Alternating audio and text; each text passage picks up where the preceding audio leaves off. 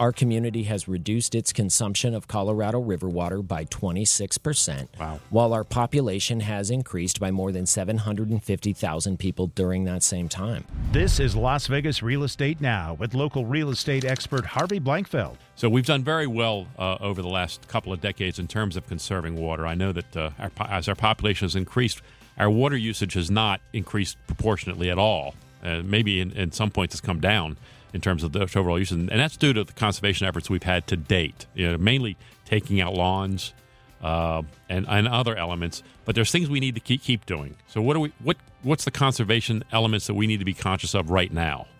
Well, it's really about making sure that we continue to grow in a smart, sustainable way and do so where new development is using less water than current development.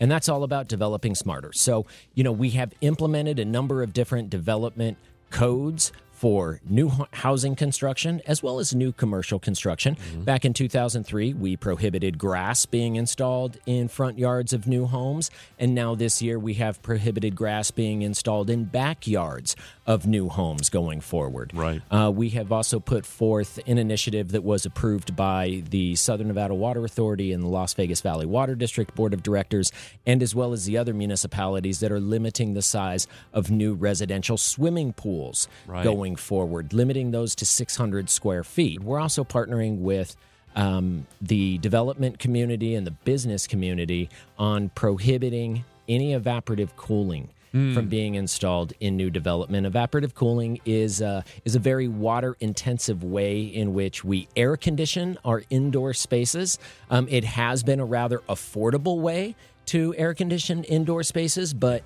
since it is so water intensive and water supplies are such a challenge, it just makes sense for us to utilize new types of technology that are air cooled, that aren't as water intensive in new development going forward, while still being able to cool those indoor spaces. Now, as I'm driving around the valley, though, sometimes I'll see, like I told you before, I'll see this spray. I'll see this one, you know, maybe it's next to a, uh, a, a major business park or something. I'll see this water spraying into the street.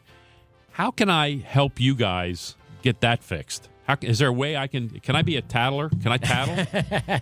No, more than anything, you can help assist our water waste investigation process. Now, we have made investments in having water waste investigators that are out there to be able to follow up on reports of water waste, but we need the community to help report. Mm-hmm. So you can download the Las Vegas Valley Water District app uh, on any smartphone.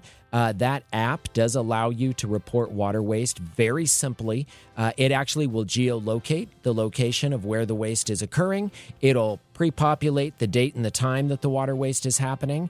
And then you just give us a brief description of what you're seeing.